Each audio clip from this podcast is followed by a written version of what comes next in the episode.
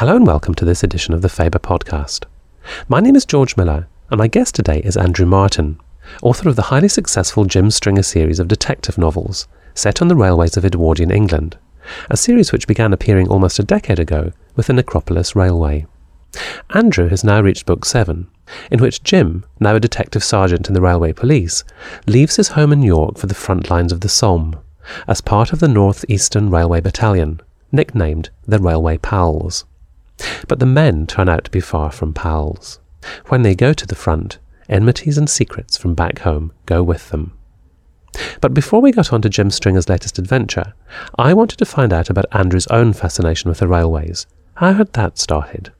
Uh, well, my father worked on the railways all his working life, starting at uh, fifteen or so, or no, starting after his time in the army, actually, so he was a bit older than that. But he worked on them for forty years. Uh, until taking early retirement in the mid-eighties, when Missus Thatcher was trying to get rid of as many railwaymen as possible. He was in the offices at York, the headquarters of the northeastern region of B R head office, a building that has just been converted into a five-star hotel. The office in which he spent twenty years is the Whiskey Bar, where over five hundred malts are available or something like that. Because he worked on the railways, we had free railway travel as a family, and I had it as long as I remained a dependent of his, which I was for a long time, because after university I was a law student and continued being in full-time education until my mid-twenties. And I had free first-class railway travel as well. And I'd had that since I was a, b- a boy, and when I got to be thirteen or fourteen, I would think nothing of going off to London from York on my own, on, on the train. And I think that's where my connection with railways was really formed, because it was a very dreamy experience. First of all, just to be able to go to London as easily as other people in York would go into the centre of York um, made you feel, you know, like you'd really cracked it. You know, you were a sort of aristocrat of the, um, of the working classes, if we were working class, except that it was, a first, as I say, a first-class uh, ticket. And... Um, You'd be in a compartment, sometimes you'd have it to yourself, and um, it was especially good coming back from London very late at night. There used to be more trains late at night than there are now, so you might get on a train at one thirty in the morning back from London, and you'd go to sleep, and then you'd wake up and there'd be a man, big businessman, sitting directly opposite you and staring at you, and then you'd go to sleep again, and he'd, next station, he'd be gone, and somebody else would be sitting there. You wouldn't know where you were. They'd park up the train. It seemed to be shunted off into sidings for a twenty-minute stretch. You know, it was a very leisurely progress back to York at that point uh, of the night. And uh, you'd look out the window and you'd see a great big factory brightly illuminated. You'd be crawling past that. Then you'd go through dark fields for half an hour. Suddenly another town come up, and, and it would be um, quite a hallucinatory sort of experience. So you had a sort of sense of the, the romance of the railways, even in a in a post-beaching world of, of, of diesels and, as you say, sort of getting close to yeah. the age of Thatcher. Yes, there was still some romance left, even though they were cutting back the railways, and even though, as you say, it was all diesels. But, I mean, you had the Deltics, which were very big diesel locomotives. They were the only um, locos that I bothered spotting, and, in fact, I... I had um, my notebook, which, in which I s- set out to collect train numbers, only contains the um, names of Delta, because they were named. That was the other attractive. They were named after either regiments or racehorses, which is exactly what locomotives should be named after. And there were also more locomotives around in those days, that, as opposed to just multiple units, which are really very boring. But there used to be a little diesel multiple unit that you could get in to go to Scar- uh, to go from York to Leeds. And if you sat at the front of it, you could see the driver in his cab. And there was a window behind his cab, and, of course, a window to the front of it as well. So you could sit right at the front and see him driving at very close quarters. And I used to get on the train to Leeds on a Saturday afternoon, especially to watch that, to see the track unfolding before me. So on a sunny day, that was, that was a very... Um, You know, it's a very good view. And did you have an early interest in the history of the railways, going, going further back to the to the age where Jim Stringer is around? Uh, some of the developed that later on. I was more interested in just the atmosphere of railways. I used to like hanging around in York Station. I'd go there and just sit on a seat and smoke a cigarette. I liked the trains, especially at night. Um, if you were in a compartment and you had it to yourself, there'd be a dimmer switch. You know, it's like you could design so you could adjust the mood very precisely. Uh, play about this with this switch and have the light very low, and perhaps do a bit of reading. I might have a Sherlock Holmes story with me or something, kind of long life beer and a bag of crisps, and uh, that was ideal. And I liked stations at night time particularly, and I just liked looking out of the window. And only later did I develop an interest in railway history. But I still don't know half as much about railway history as people probably assume I do, or at least or, or assume I should do. And the history is just a pretext for um, making up the fiction, as far as I'm concerned. So did you have a light bulb moment when you thought, aha, the railways are a, a perfect setting for the kind of books that you wanted to write? How did, how did that come about? I think the railways suit me, and I like atmosphere. I also like having a certain type of working man speaking, and the railway men were tended to be educated working men, so they were quite articulate, but they weren't hyper-articulate. And I, I liked pitching the dialogue at that level, so it worked out quite well that I eventually did begin writing railway novels. But and the reason I began... What triggered it was that I used to write a column in the Evening Standard about the underground, and in connection with that I was doing something about Waterloo Station, and I read about the one hundred fiftieth anniversary of Waterloo, and mentioned in, in the account that I read was the, uh, was a detail about the Necropolis line, which used to carry dead bodies down to Brookwood Cemetery in Surrey, the largest cemetery in the British Empire. And I read about how there'd been a special little station for this just outside Waterloo, run by the London Necropolis Company, and so I thought that was a great setting for a novel. That novel became called The Necropolis Railway. And uh, since I've written it, a couple of people have said, well, just because it's a line carrying dead bodies, wh- why does, in, in a very smoky and, and um, blighted part of uh, Edwardian London, you know, why does it have to be a crime novel? I mean, I'd have thought that answered itself. What else is it going to be? A love story, you know? So it seemed that this, the, the setting and the subject seemed to dictate a crime novel. So that's where this series came from. You didn't set out with a, a grand plan for a series at the start. There was a, a jam for the first novel, and it, it went on from there organically. Yes, I mean, I didn't... I doubt very much that my editor would have... If I came to him and said, yeah, I want to write nine novels, you know, he'd have balked at that, but it just, it just grew out of that first one, really. Tell me where Jim Stringer came from. Well, he is the type of railway man that I mentioned earlier, in a sense, and, and like my dad, really, and like his friends. I mean, my dad did go to a grammar school, but he left it in his mid-teens. He was there during the war, so in a way he didn't have a particularly good education. He once told me about how they had so many weak teachers, all the men left behind who didn't go off to fight, and they would get, the, the, the boys would get very angry with them. They would actually throw sandbags at them, because it was, um, you know, there were sandbags protecting the windows. So I don't think he would say that he was being very well educated, but he was bright, and I liked that particular northern tone of voice. So I wanted Jim Stringer to be northern, I wanted him to be pretty bright, but not an intellectual, and I wanted him to speak in a certain way that I associate with northern railway men, a rather laconic way that I admired. And I uh, had those voices all around me, all, all my childhood. So basically that's where he came from. And in the first novel, The Necropolis Railway, he had to not know and not work out what was going on with the setup on the Necropolis line. So therefore he had to be quite naive, young and naive. And as a detective, it has to be admitted, he's not particularly, you know, he's not remarkably insightful. He has a grasp of human nature. He gets there in the end. He's dogged. He's not Sherlock Holmes. So that dictated us. And, and I also like the idea of him being socially gauche and not quite knowing how to behave when confronted with people higher up the social scale, because I like the kind of social comedy that would come out of that. If someone is joining the series at this point with the, the Somme stations, can you fill in a little bit of background about what kind of career Jim has had so far? What point has he has he reached by the time this novel opens? Well, first of all, I should say that it's not in any way necessary to read the books in order. I once saw a man in Daunt's bookshop in Marylebone High Street picking up one of my books, and he just was toying with it for so long that I couldn't, in the end, I couldn't resist. And I walked up to him and said, look, I think that's a, quite a good book, you know, I think you should buy it.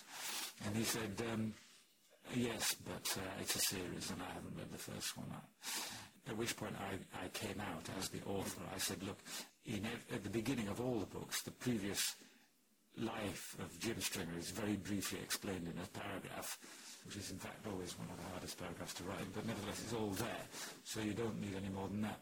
Essentially what happened is that he got his start, as he would, would people said in that time, on the railways at fifteen or so, working on the North Eastern Railway, because he's from Baytown, which is what the locals of Robin Hood's Bay, as it's more commonly known now, called the place. So he's from a little town on, on the North Yorkshire coast, gets a job on the North Eastern Railway working at Grosmont, which is these days part of the pres- preserved steam line of the um, North Yorkshire Moors Railway. So Grosmont was a pretty country station, but very quiet. One day, a sophisticated man from London meets Jim on the platform and, and lures him down to London. So Jim abandons his job at Grosmont, where he's working as a porter, which is not what he wanted to do, because he wanted to be on the footplate, but that was the only job he could get. And he's offered the chance to train for the footplate down in London, working as he will, he'll end up working on the Necropolis line, although he doesn't know that initially. But you start, if you want to be a driver, by cleaning. So he works as a cleaner in the Nine Elms engine shed in nineteen oh one, I think it is. That's his beginning. And then he goes, in the second novel in the series, the Blackpool High Flyer, he is a sort of trainee fireman, what's called a past cleaner, where you're allowed on the footplate, you're allowed to fire, even though technically you're not yet a fireman, you're a learning fireman. He does that job in that novel, but um, immediately after that novel he becomes a cropper because he accidentally runs an engine into a wall in an engine shed in Sowerby Bridge outside Halifax.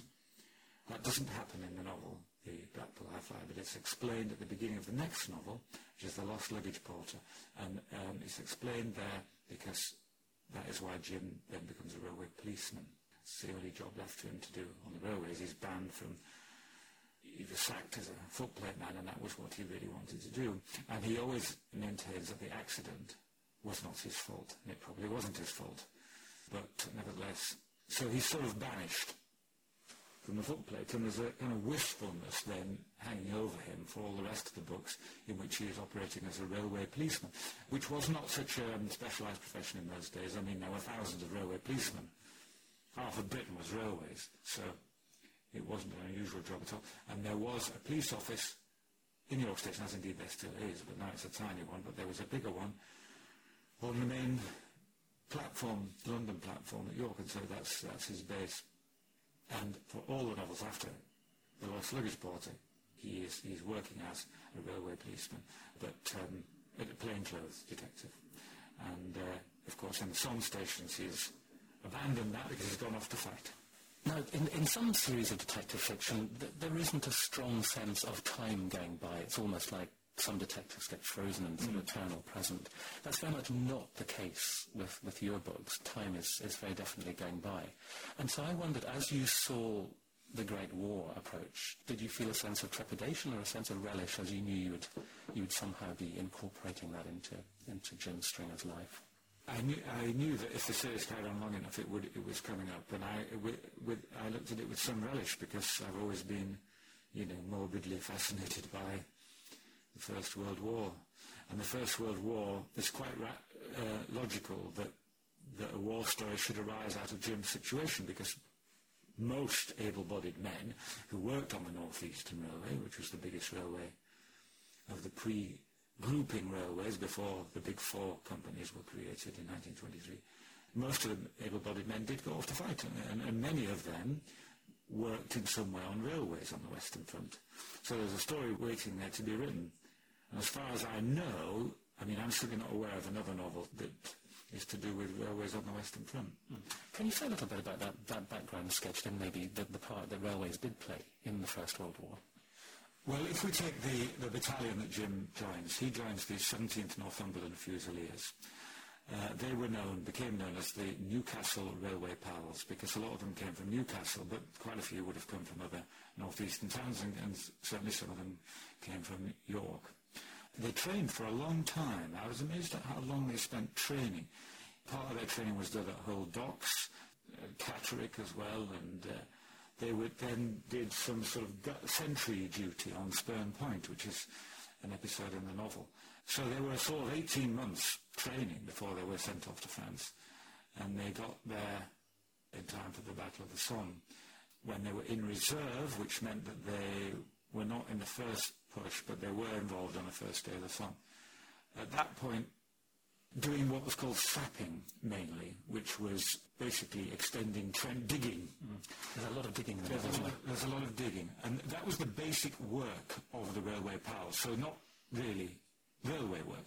But as well as that, they did a variety of railway jobs, building railways, and it's very complicated because the, they were split up into different units, and they would do some work on standard gauge railways, some work, I think, on small gauge railways, although I must admit that I have bent the truth a bit, in the sense that mostly the people who worked on the narrow gauge railways on the front, which is the subject of the novel, were the Royal Engineers.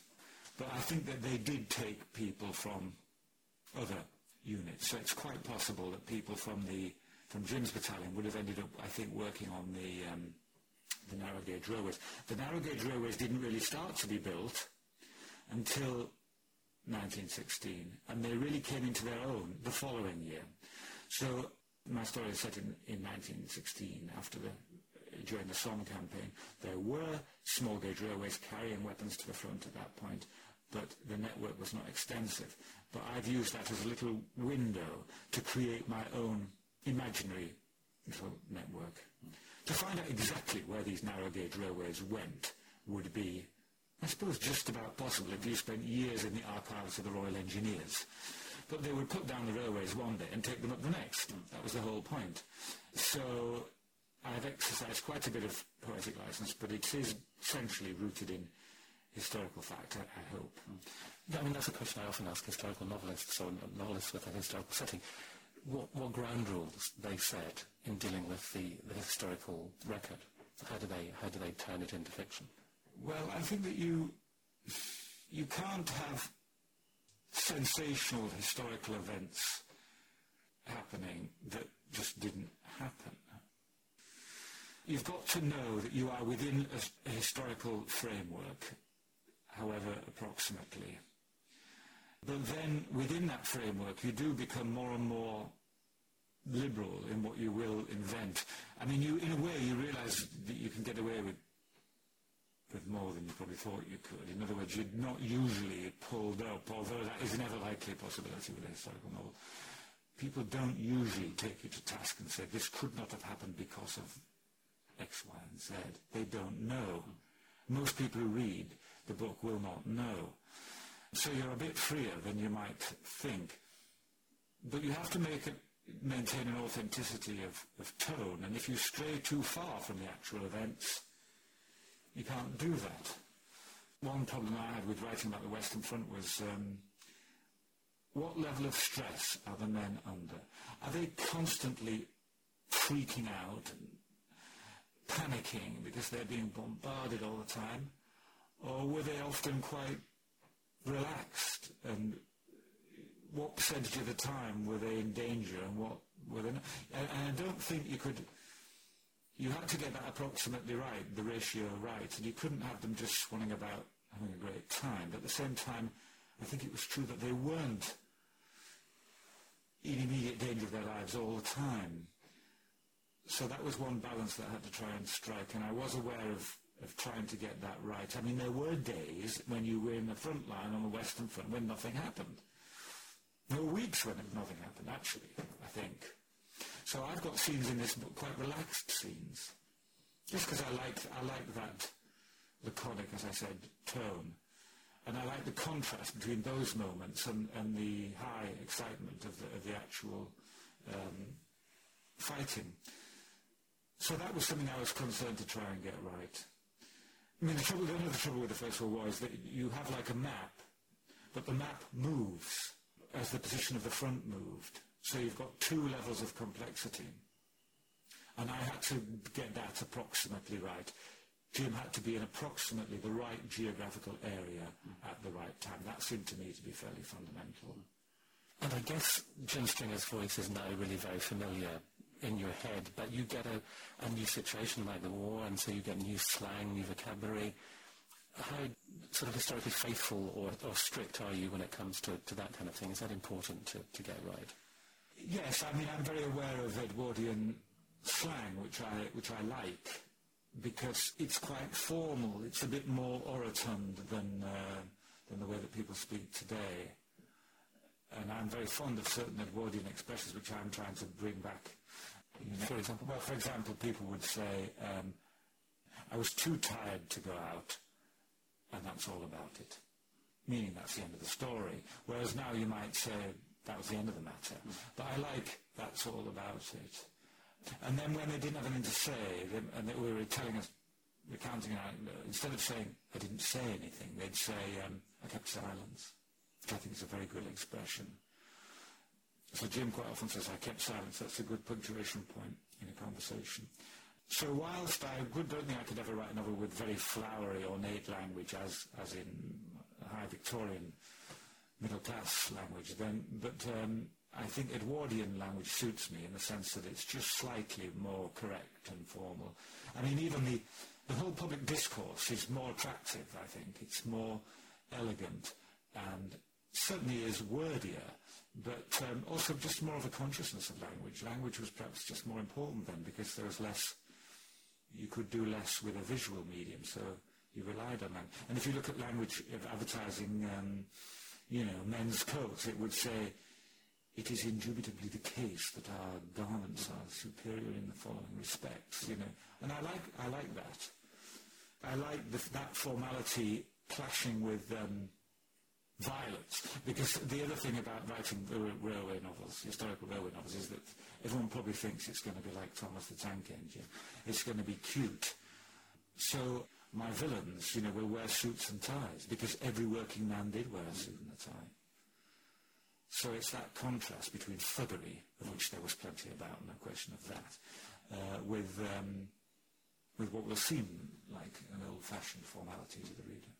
And, and that, that violence, or that range, is reflected in the language, isn't it? Because, as you say, there is this sort of orotund, rather elegant, ornate Edwardianisms. And then there's some very, very Anglo-Saxon plain speaking, isn't yes. it? I mean, people have taken me to task about the swearing in the books. They've said, they seem to think that uh, working men at that time would not have sworn. Well, I say to them, you know, when, when do you think that people began to swear? What, what do you think, nineteen seventy-six? When? I, I know for a fact that there was a lot of swearing amongst that, those kind of men at that time. One, one way I know is that I went to the Public Record Office once and looked at some criminal confessions, confessions that had been written from prison or from custody by crooks. And um, they were trying to sort of, um, I don't know whether they were, I can't remember precisely what the context was, but they were applying for remission of their sentence, or it was a, in mitigation of sentence before sentencing. And so they were trying to appear to be, to sort of exculpate themselves. But so therefore they wouldn't write out the swear words in full. But they were, these accounts are full, these first-person accounts, of, of references to swearing. So it would be, I told him, don't be such a mug, give him the F gun, F on a line. And these accounts actually peppered with this, or B on a line, meaning uh, bloody. But a lot of Fs. So that just proved to me that, uh, that they swore. And it's just that you don't read the swearing in... Uh, first of all, hardly anybody wrote novels about working-class people at that time. It was a rare thing to do. And if they did, they wouldn't put the swearing in because it wouldn't have been allowed. It doesn't mean it wasn't being said. Now, th this regiment was, was known as the Railway Pals, but I think as someone says quite early on in the novel, they, they, they aren't actually pals, and they're, they're, they are a, a, a tight group of, of men that you write about, but there are incredible tensions in, in all sorts of directions. Can you say something about the, the group that you take to the front? Well, it's meant to be sort of group jeopardy in the sense that you've got a small number of, it's about half a dozen men, who are always end up in the same unit in a way that probably they, they would have been split up, but so there's a bit of contrivance there to keep them all together. But um, they have to look out for each other on the Western Front, but at the same time there is needle between them because of uh, what happened before they went to the front when one of their number ended up dead. Mm. So they, so they basically go to front and they take a secret with them, right? Or a mystery with they, them. They take a mystery with them. And the trouble is that they've got to rely on each other and trust each other on the Western Front because they're operating these little um, trains, and there's numerous ways in which you can get killed. You can get shot in the ordinary way, or you can have the cargo that you're carrying, the artillery, you have the train tip over, which they did very often, and then you're, it might blow up and kill you. Or you might be hit by a shell. Uh, but it was very hazardous, and they were operating these trains at night, trying not to let smoke come out of the, you know, the, the chimney of the engine, and they were under a great deal of stress, and they had to be very careful about which lines they ran down at certain times and how close they went to the front, and they had to be very careful about handling the shells. Had to be very careful in driving the engines, not to not to go over bumps because the track would be very dodgy, and not to go too fast over them. But then again, you had to get back quickly. So it's a stressful situation, and they don't quite trust each other because of something that happened beforehand. Plus, there's all the usual animosity that would exist between any group of men, based on class, based on different levels of education, and the fact that they'd all been different grades of railway men. So I think that I think there would have been tension between those kinds of men anyway, and there's just more because because of what happened, because because a death has been involved. But I think that um, another thing I wanted to get across about attention was the fact that there is quite a lot of black humour in their exchanges, and I think that's how it would have been. And I think most First World War novels that I've read, at least the bad ones, have no humour in them at all. But it's not possible for men to coexist without humour, I don't think. Not, not, not in such stressful circumstances. I think even in such stressful circumstances. As I say, I don't think it was stressful absolutely all the time, but even under stress, I think there would have been, an, I think that the keynote would have been a kind of dark humour. All my instincts tell me that, but, I mean, it's, of course, it's difficult to prove, but I didn't want it to be all heartfelt philosophical musings about the futility of it all.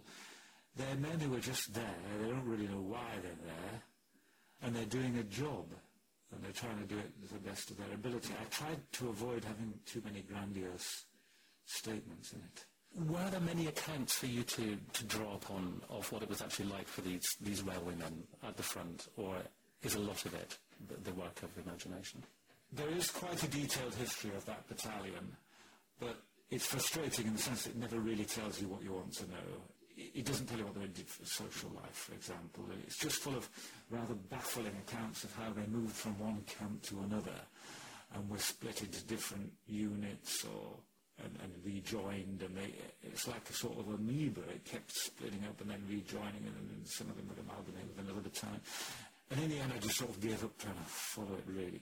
But the basic life of the regiment, of, of the battalion, is described in that that that history. So that was that was the first um, source. The actual feel and the smell of it, those those had to come from your imagination, presumably. That came from my imagination. Yeah, I mean, I went to um, the town of Albert, which figures in the book, which was just behind the front, and I spent a day there. Of course, it's now very peaceful, too peaceful. It's extremely quiet. And uh, I just wandered around the streets and tried to imagine, looking at the countryside around, which I suppose is much the same as it would have looked on a very cold winter's day, and trying to just extrapolate from what's there now to what would have been there before. There's also a very good museum there. I walked through that on my own, and it's sort of arranged in a in a bunker that I think was created in the Second World War, actually. But you walk through this passageway, which is full of First World War memorabilia from the Western Front, and they've got all these sh- the sound of shells screaming in as a continuous sound effect. And if you're there on your own, as I was, it really is quite frightening. It was really deafening, and so that was that was very useful. Um, but then I just. You know, I've always read First World War novels, and so I did have, I drew on other novels, I must admit it. But, um, no, just, just make it up. You mentioned humour, Andrew, and it seemed to me that you must have had fun. There's a pair of twins in the book, Andy and Roy, and they're a, a very nice creation which combines humour and also a fair amount of menace. Tell, tell me about sort of creating them and how you, how you use them in the book. Well, they're just based... It's difficult to know what language to use here without sounding very politically incorrect, but they're based on various people that I've known, especially as a boy, who were just a bit weird. I mean, he used to say backward, and I don't think you can say that anymore. But they don't mind, because they're completely absorbed into, in their own world.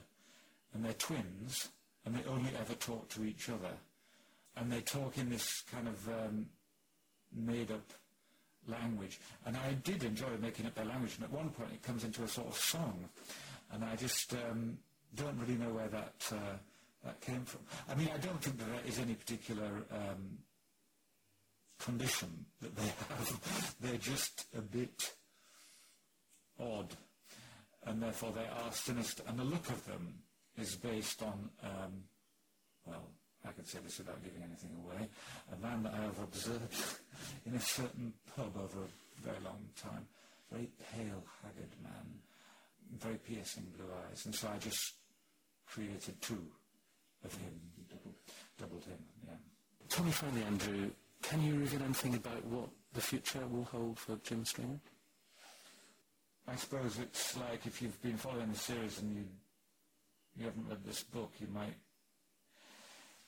it might give away um, the ending if I say what what might or might not happen next. But I suppose if you were to, um, it's like when the football results come on, you say, look away now, or block your ears. Well, I mean, if if I could, in that case, say that there is going to be another novel, and it'll be another war novel, but Jim will be in um, Iraq, or Mesopotamia, as it was known.